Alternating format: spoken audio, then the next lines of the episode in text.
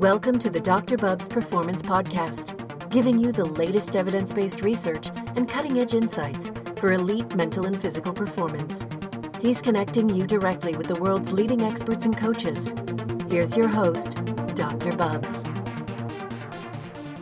Hey everyone, welcome to another edition of the Dr. Bubbs Performance Podcast. It's a huge honor today to have on the show Dr. Cate Shanahan one of the most trusted voices in sports nutrition science, and science consultant for the Los Angeles Lakers Pro Nutrition Program. She's going to dive into her new book, Deep Nutrition Why Your Genes Need Traditional Foods. And of course, she'll start things off by discussing that evolutionary connection between the foods we eat and our health. She'll then take a deep dive into vegetable oils and how toxic they are, specifically to our gut, to our antioxidant defense system, to oxidation, and of course, arterial aging. She'll also shift gears and talk sugar, how it impacts athletic performance, tissue quality, and of course, your overall health. And finally, she provides some key insights into the common themes of traditional diets, which includes cooking meat off the bone, bone broth soups, of course, the tremendously nutrient dense organ meats, and so much more. A ton of great stuff here. Uh, Dr. Cate is just a wealth of knowledge. Um, I hope you enjoy this podcast. I've included my notes, my layups, and performance hacks at drbubbs.com forward slash podcast. And I hope you enjoy the show. I'm joined today by Dr. Cate Shanahan, MD, whose mission is to help every athlete and person who wants to achieve better health and their full potential. She specializes in diagnosing metabolic imbalances that cause fatigue, impair performance, and promote injuries she brings out the inner athlete in all her patients in the pursuit of optimal body composition, disease reversal, and enhanced physical performance. She's worked as science consultant for the LA Lakers Pro Nutrition program since 2012, and Dr. Cate is among the most trusted voices in sport nutrition science. Her most recent book, Deep Nutrition Why Your Genes Need Traditional Food, makes the case that our body's nutritional needs are not as complex as we are often led to believe. There is one diet that's good for everything, from improving strength and performance to reversing heart disease and diabetes, and good for everyone of every age. Dr. Cate, thank you so much for taking the time out today. Thanks for having me on your show, Dr. Marc. This is fun. Terrific. Well, listen, I'm a big fan of your work as a physician, as a nutritionist, and you know your new book, Deep Nutrition, is really insightful, very eloquently written, and I think it'd be great if we can kick things off talking about DNA. Um, and there's one quote from your book that really stuck out to me, and I'll, I'll read it quickly here. The DNA from our cells, strung end to end, would reach to the moon and back at least 5,000 times. But our genes make up only 2% of it. The rest of it is junk. Now, can you set the stage for listeners and explain this? Yeah, so uh, their DNA is uh, is in every single one of our cells, right? It's it's the molecules uh, that direct the cell to do everything. So a lot of times when we think about DNA, we just talk about, you know, okay, well, we have to pass our genes on to our children. So we we just think about, you know, the gonads and, and the, the ovaries and stuff like that. Um, but it, it's also in every single cell in our body, and it, and that's like mostly, you know, a big part of what it does is it directs the cell's activity, and so that massive amount, uh, that massive length um, uh, of in, of uh, the DNA is all of the DNA in all of the cells in our body. Just to give you an idea of like how much there is in terms of information packed into your body. It's mind-boggling, right? Entirety. Yeah, it's really uh, like you know uh, incredible, and it's so you know beyond just the sum total, even what happens in any single cell is amazing when you break it down and start to look at it and think about all of it. So, you know, and we can talk about like what is the rest of that 98% exactly. doing? What's it doing there? What is it? Um, so the when we say genes, we mean the part of the DNA that codes for protein, and uh, and the rest of the DNA does a lot of other stuff around deciding when each one of those protein coding sections should be allowed to be translated into the protein, right? So it's it's not like there's protein in our DNA, it's sections of our, our DNA that have instructions for making protein. So, like, let's say it's a, a hair follicle, right? So, the major parts of that hair follicle are that make protein are going to be actually for physically making hair. So, there's all kinds of enzymes involved in making that molecule of keratin, which is the kind of protein our hair is made out of. And so, that particular kind of cell will uh, be mostly making that kind of protein. But then there's a lot of other uh, proteins that the, the cell has to make just to maintain its daily function, produce energy, um, and uh, to decide when it's time to divide. That's a big decision point, a big thing that every cell has to do too. It has to decide if it's time to divide or time to uh, keep on living the way it was. So um, the, that 98% does, makes those decisions. So it's called junk because in our typical um, 1950s uh, fashion. So that a lot, some of this stuff uh, came. This term came out of the 1950s, like in our whole "better living through chemistry," we know better than nature mindset. if sure. we didn't understand what something did, we just assumed it was like leftover trash. it didn't do anything. Not if we that didn't we didn't understand it. Yeah, if we didn't understand it, it couldn't be important. So, so that 98% actually is extremely important because it's it what it is what makes the the two percent come alive. Um, it interacts with the outside world. It interacts with the food that you eat, with the water you drink, with the air you breathe, and it's what you know. When stress affects your cells and affects your body, it's affecting y- your cells' function through that 98%. That's not junk, and we now call it like regulatory DNA, and we have other names for it. But um, but it's extremely complicated and and and and it's too complicated for any anyone to even codify or understand at this point. Um, so it's not something we want to take guesses about, and that's why the only reason I'm bringing that up is is not to say that you know we're going to be trying to um, trying to engineer it. And the whole point is the idea that we could engineer it is absurd. It's magical thinking, and yet we are still at the NIH and um, you know all the leading institutions in this country laboring under the delusion that we're going to be able to modify our gene our gene function um, in a in a way you know a substantial way to prevent disease. That's just not how it's going to work. It's not going to happen. It hasn't happened, and they've been spending billions and billions of dollars and remain unconvinced by their constant failures that that's not the, the correct thing to be doing.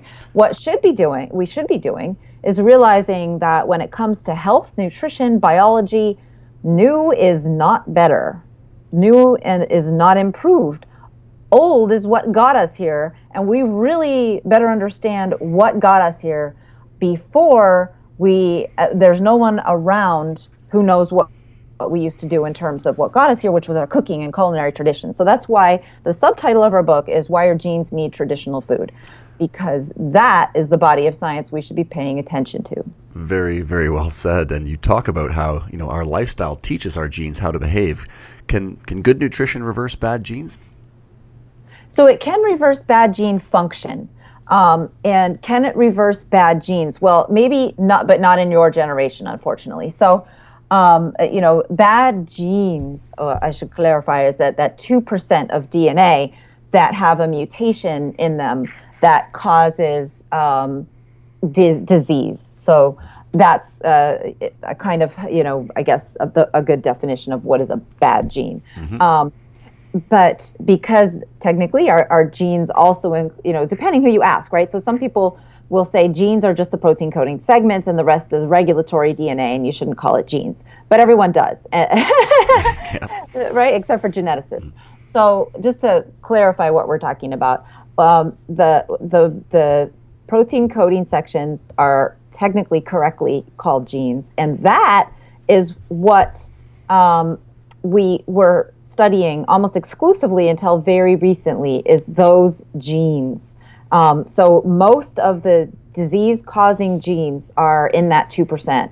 Um, now, uh, much more recently, we've been able to do massive different types of sequencing and, and, understand the rest of the DNA, right? Just because the sheer quantity of it was difficult to um, to to sequence the rest of it. Um, so um, the, uh, the, the rest of it now we under we're better able to find anomalies, and so these are the tests that when people um, get their their DNA sent off to certain um, gene testing uh, companies, they are some of them are also testing these regulatory segments because we now are understanding that there's DNA mutations in regulatory segments that also cause disease.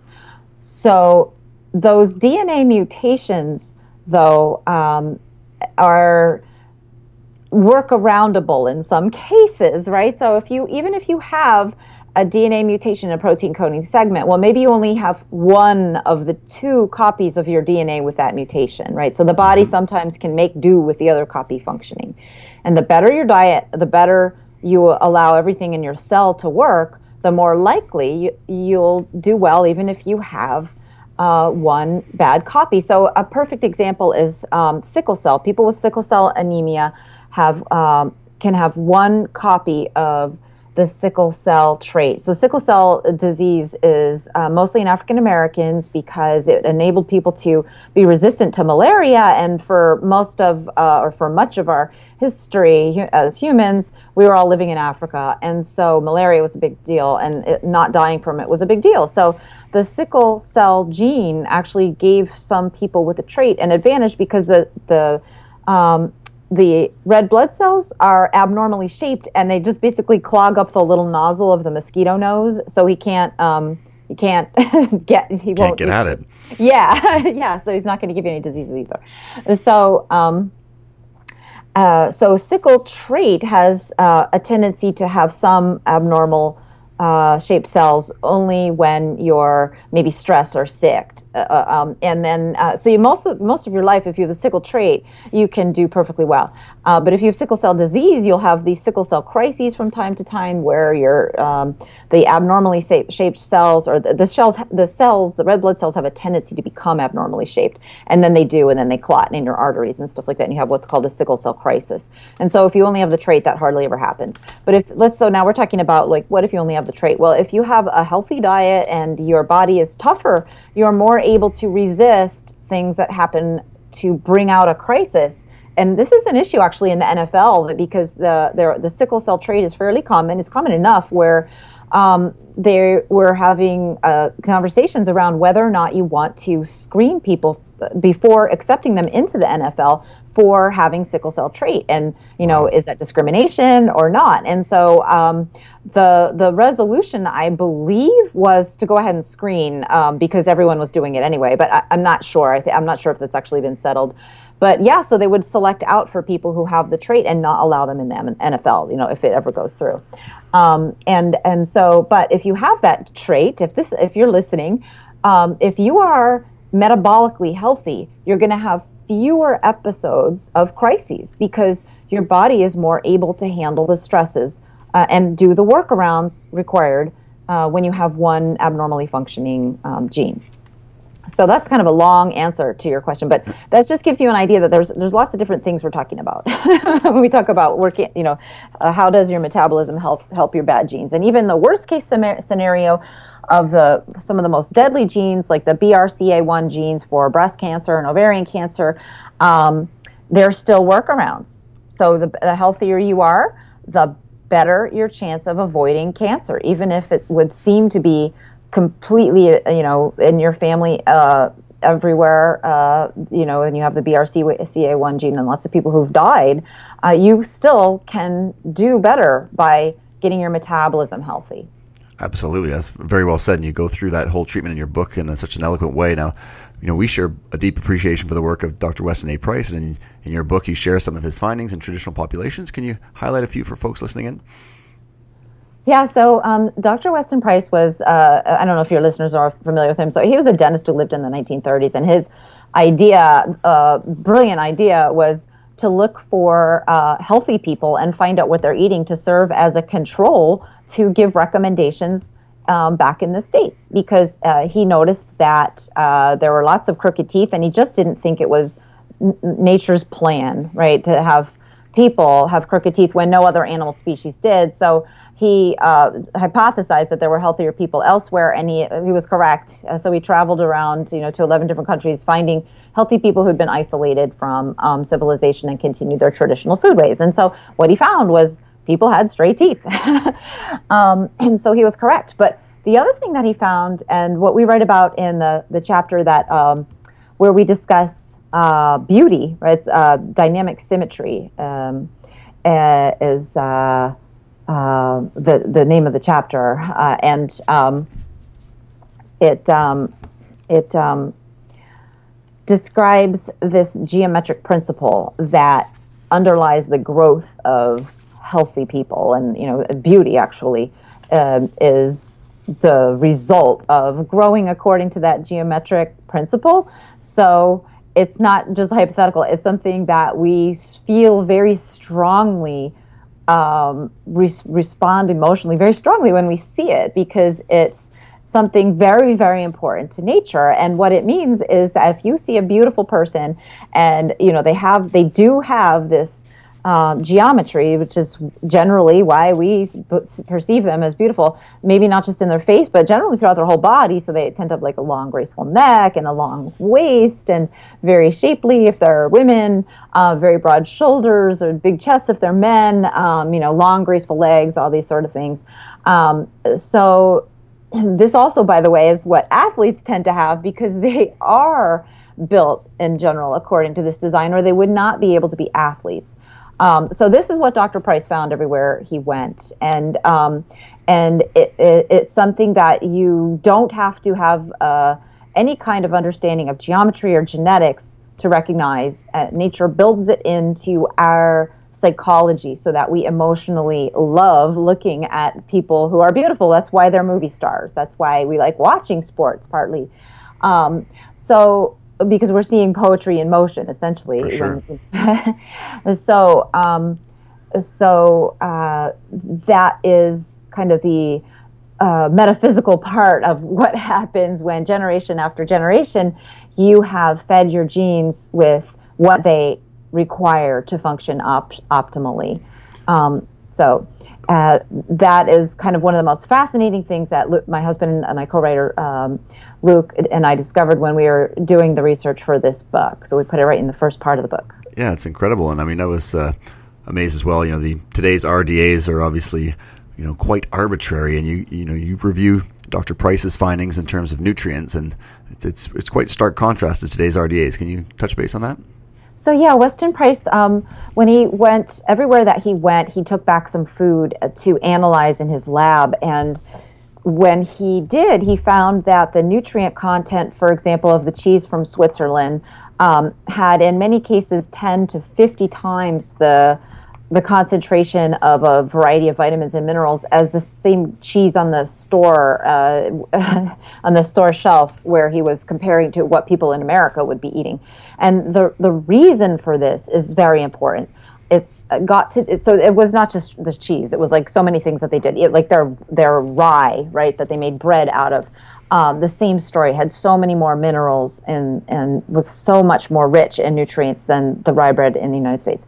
Um, and uh, the reason for this is because in these traditional cultures, it's not just what they eat; it's also they start with the soil. They they start with the environment they live in. They fortify the soil. They do they do like you know we call it kind of like bi- biodynamic is the closest. Uh, thing that people might have heard of. It's yep. way beyond organic, right? You're you're you're you're keeping the soil, the organism of the soil. You're considering the probiotics of the soil and the everything like that. So that the food that you get is as bioconcentrated in all of that good stuff that's ultimately coming from the soil as humanly possible, as nature could possibly make it.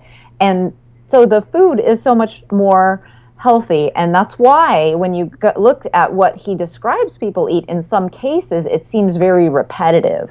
Like, for example, in Switzerland, they had there were times where they really were eating basically cow products and and rye bread and maybe some you know stuff that they would hunt and a few things that they would grow in their garden but primarily it was living off of cow and um, and rye for good portions of the year and that was enough because they paid such attention to the soil and those foods were superfoods. So we like to talk about superfoods, right? And these were beyond, you know, what anything that now in the store is sold as a superfood in terms of value because they started with the soil. So that's why we emphasize source, and it's so important to the best we can do in this country is um, get grass fed.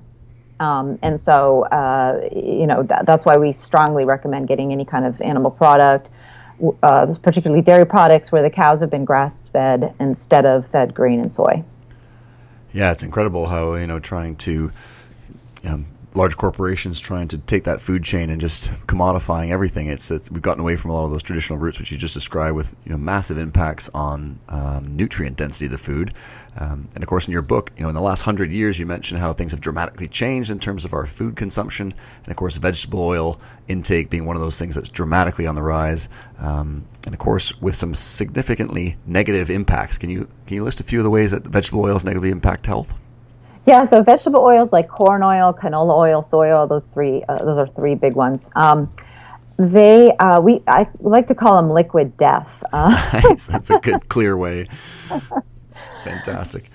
Because um, if if you had like a Geiger counter of how um, damaging these things will be to your cellular function, even to your DNA, um, you know, that you could walk down the grocery aisle with. Uh, wh- you you would be walking through the grocery store, you know, on the edges of the store. It would be pretty quiet, background radiation, but you would get to where the chips are sold and um, tater tots and um, pastries and and salad dressing, and that Geiger counter would be screaming at you because when you eat foods that are high in vegetable oils, the vegetable oils break down in ways that uh, lead to something very much like radiation. So it's it's called a free radical cascade, and it's uh, free radicals are high energy molecules that fly around randomly in your cell and just destroy whatever they bash into at an extremely rapid rate. So. Um, uh, so they they this is why vegetable oils are are bad for us um, because they cause cellular they wreak cellular havoc. It's uh, I like to compare like a large um, French fry, like a large, sack of those large French fries you might get from a fast food joint, mm-hmm. to a pack of cigarettes in terms of the equivalent health damage, right? So it's not like your head's going to blow off um, immediately when you have a pack of fries. It's not your head's not going to blow off immediately uh, when you develop when you smoke a pack of cigarettes. But you smoke enough, you have enough French fries, you have enough of those vegetable oils over years, you're going to get some kind of sickness. Um, and I actually have done some math and figured out that the vegetable oil is actually worse than cigarettes because of um, the way that it impacts our antioxidant systems. And uh, vegetable oil has a more powerful effect. And, and that's why we see effects of vegetable oil in just about everybody eventually um, who eats it. And, and um, the more they've gotten from childhood, the sooner you're going to see an impact. Um, and so this is why now there's like, uh, I think something like 25% of children um, are overweight, um, and many children now are developing diabetes and having heart attacks and strokes and developing complications of diabetes and having kidney failure, neurological problems. Um, That's stagger- it, staggering, isn't it? Exactly the children. And so we used to think this type 2 diabetes was something that only older people got. But yeah. that was because their adult, diet. Adult onset diabetes, right? we had to change the name. Yeah, so it's oxidative stress is aging these children. And you talk about the dietary induced arterial aging. Can you speak to that a little bit? Yeah, so um, we talk about cholesterol clogging arteries and saturated fat clogging arteries because that's what doctors are taught. That's what um, the idea that came out of the 1950s was that uh, it's a puritanical idea that um, enjoyable foods are sinful and if fat is going to is, is indulgent and is going to you know it's it's sinful and evil and it's going to make you sick, mm-hmm. and and it was not a scientific thought at the time it was never supported by science. However, it was promoted as if it were supported by science. And I talk about how that uh, happened in the book, um, why we thought there was science when there wasn't. So it's not like we've gone back and forth. It's not like the science has gone back and forth. The science that you've heard has gone back and For forth. Sure. That's really a spin. And so what happens is um, when you have a lot of vegetable oil in your diet and sugar, um, the two of them combine to damage the particles that carry lipoproteins, that carry the fat in your blood. They damage these particles, so the particles can't carry fat, and they don't they don't last very long. And instead of being able to deliver fat, they uh, they fail, and they basically fail by dropping out of circulation and splat lining on the edge of your artery. And over time, you get a lot of that. You build up into an arteriosclerotic plaque, and you can get heart attacks, strokes, intermittent claudication, all kinds of vascular disease. It can promote aneurysms. Um, and uh, so that's what really causes heart attacks and strokes, not cholesterol and eggs and butter. Yeah, you uh, you know you go through the Ancel Keys and the diet heart hypothesis so well, and of course, you know vegetable oils lowering uh, LDL cholesterol is one of the reasons why, as you mentioned in the spin, is often one of the things cited as a reason to be taking them. But you also cover some you know better markers for cardiovascular disease health in terms of triglycerides, HDL. Can you talk about some of the you know better markers that folks could be paying attention to for their heart health? Yeah, so in terms of blood test results, when you get your lipid panel, it's um, what I look at is the triglyceride to HDL ratio, and um, it's not just me; it's it's most doctors now who practice low carb or low carb LCHF, low carb healthy fat. Um, and we uh, the the the other two numbers there are your total cholesterol and your LDL cholesterol, and those are the two numbers that the drug companies want doctors to pay attention to because they've got a product that will impact those two numbers. But um, the the the doctors who practice low carb, we don't pay much attention to those at all. I, I don't pay any attention to the total cholesterol. Um, and I only pay attention to the LDL cholesterol, which is what they call bad cholesterol. Um, unless it's over 190, then I'll you know talk about family history and see if there's a family history. Possibly somebody has something called familial hyperlipidemia. Um, but the other two numbers, triglycerides, are the total amounts of, of fats um, that uh, are come from your diet primarily, that are in your blood, or they can even come from your own fat cells um, in some cases. Uh, but uh, the uh, HDL is so, the so-called good cholesterol, and um, if you take your triglyceride number and divide it by the HDL number, and you come out with a number that's greater than 2.5, that's a problem, and it means that your your body is not handling the amount of fat in your blood very well, and it's probably in the process of promoting arterial disease. And, and too much sugar has a massive impact on LDL as well, correct? Yeah, so both sugar and vegetable oil work together to cause oxidative stress. So it's like a one-two punch. Um, you know, both of them are bad, but together they're really bad. And so one of the great things about the low carb diet is that not only do you cut your sugar, but you're without even knowing what vegetable oils are, you're cutting them out because when you go low carb, um, you don't just cut out sugar like soda and you know candy and often you know a lot of fruit. Americans eat a lot uh, too much fruit in general, but um, the uh, other thing you cut out is the junk food that are full of starchy flours and potatoes and vegetable oils. So going low carb is beneficial not just because you're cutting carbs and reducing your insulin, but also because you tend to drastically reduce these vegetable oils, and that will drastically improve your cholesterol uh, numbers. And in many cases, when people have gone low carb and they don't see those improvements, it's because for whatever reason they're still getting vegetable oils and uh, you know like maybe they go out to eat a lot and they're not eating carb but they're eating meats and vegetables that have been fried in those oils. Absolutely. And you you know you talk about sugar working with Canada basketball and NBA players and I'm sure you've seen this as well. Some guys can be consuming a heck of a lot more sugar than you would than you would think and sort of getting away with it seemingly on the on the outside. Can you talk about you know your experience with that sort of sugar holics and, and whether athletes or, or professional uh, NBA players etc yeah, exactly. So, um, you know, sugar is promoted by the sports nutritionists, um, n- you know, not in the form of candy, but in the form of fruit and fruit juice. They are promoting sugar, and um, you, athletes can get away with eating a lot of sugar for a while because they don't get fat because they are burning off the calories but um, on the inside that sugar is kind of corroding them and you can their metabolism is kind of uh, getting weaker and wearing away and so uh, when i uh, look at the blood test results of athletes who maybe have just 8% body fat, um, if they're eating a lot of candy very often, you can see not just the fasting blood sugar getting high, which is above 90, but also their triglycerides are high and their liver um, functions are high. And um, so the, uh, the other thing is that they don't feel as good as they used to, right? When that starts sure. to happen, um, it doesn't happen usually when they're 17 or even when they're 24, but often by the late 20s, um, you know, because athletes are genetically gifted, right? They've got what we call genetic momentum, and they can get away with bad diets not just because they're exercising, but also because of that genetic momentum. So they can get away with it for longer. But usually, even um, even these, you know, people with fantastic genes, by their late 20s, they'll have some kind of an issue, and they'll think, "Oh, I'm just getting older."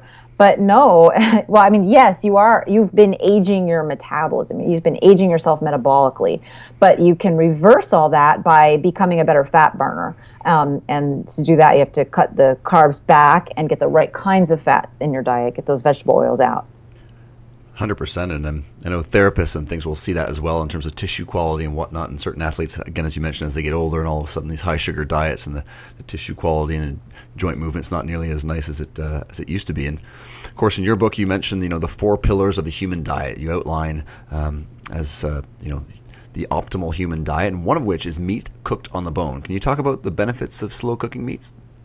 Yeah, so just like get the the chicken with the skin on, include the bones, um, or you could use uh, like ribs is a kind of slow cooking. You can slow cook it in a slow cooker. You can slow cook it in a barbecue or in a low oven. But what you're doing is a lot of good stuff. You're you're um, you're not overcooking it. You're make that makes the proteins more bioavailable. You're getting healthy fats because also the fat helps to keep you from overcooking it. But the most special thing of all is that you're getting very important molecules called glycosaminoglycans and uh, hyaluronic acid and other uh, special molecules that are missing food group from the American food chain right now that are part of every traditional culture that have benefits to our connective tissue. And um, so, like, I'm talking about like beef stock or bone stock, and it's derived from boiling the joint material. So, like, when you have a chicken and there's all that you're eating, gnawing down on the leg, that's shiny white stuff at the end, that's the collagen. Um, the collagen and the cartilage get broken down when you boil them for a long time into nutrients that have a growth factor like like effect, and that's why our body needs them because they they um, stimulate the activity. It's like taking hormones, but they're totally legal. Sure. They, they stimulate the um, the activity of these cells called fibroblasts that make collagen. And athletes, whether they know it or not, their career longevity depends on the health of their collagen because collagen is what their joints are made out of and their bones are made out of. And um, the number one reason for, you know, a foreshortened athletic career is some kind of joint problem.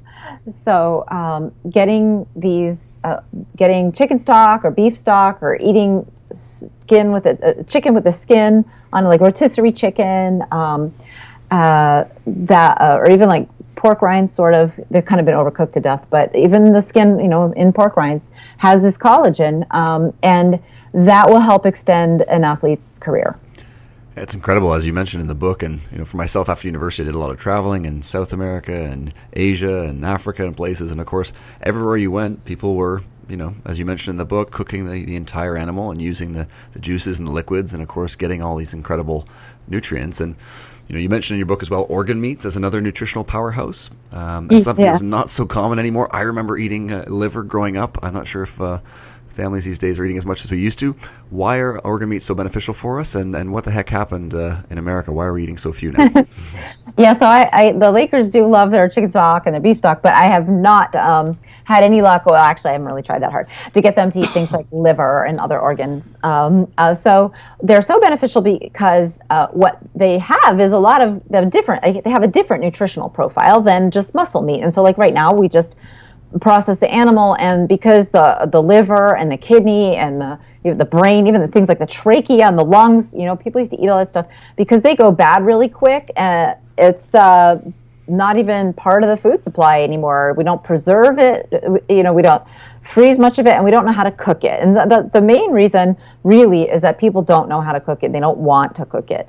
If people would start wanting to cook it, we could bring it back. There would be then there would be a market for it. But the main reason is that you know we've not been told that these things are also essential uh, and missing food group from the American food chain, and the the the I mentioned early just a minute ago that they have a different nutritional profile than muscle, right? So muscle meats from any animals are very high in protein and you know red meat has some iron and pork products have some b vitamins.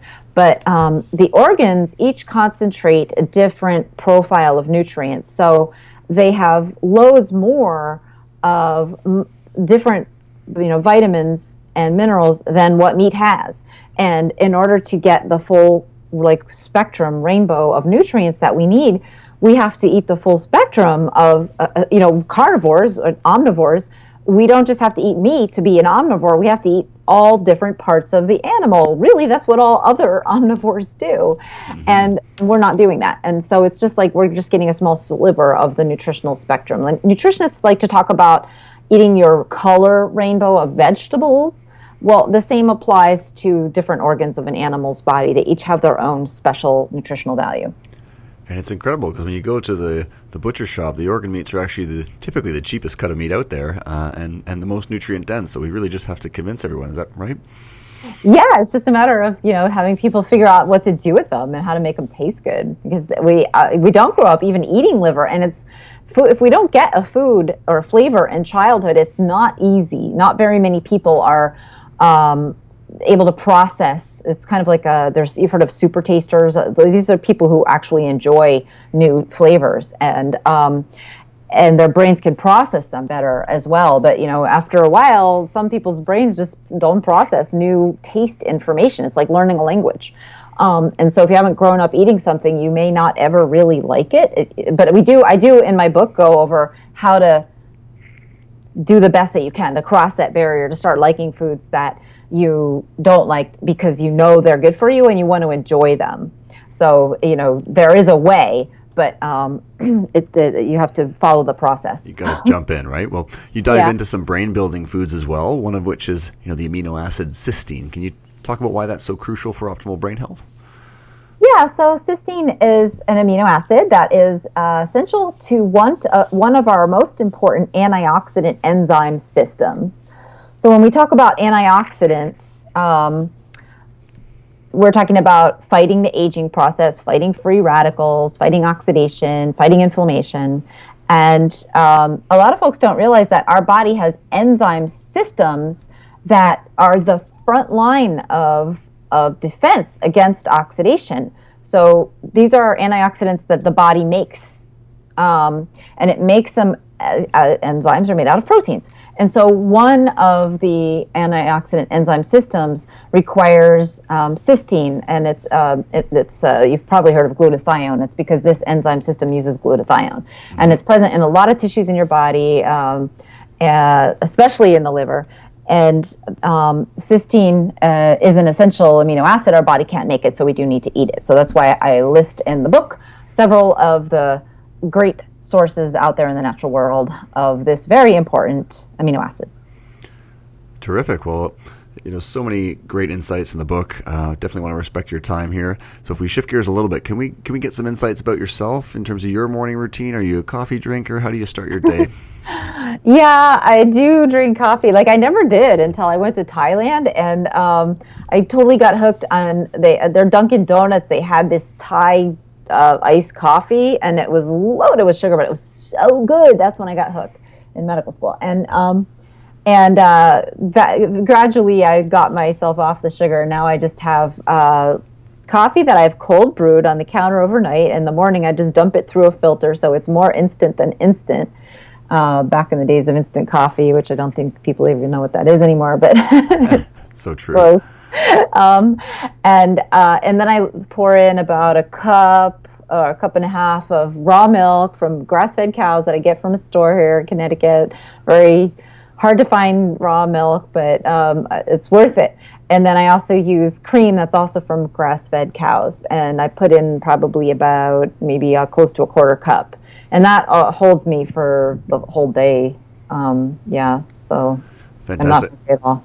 Yeah, we've got so many people up here in Canada. The Tim Hortons double double, which is two cream, two sugar. So uh, I like your insights there that you were able to get off of the sugar. So good, good piece of advice for a lot of our listeners that this is definitely possible now.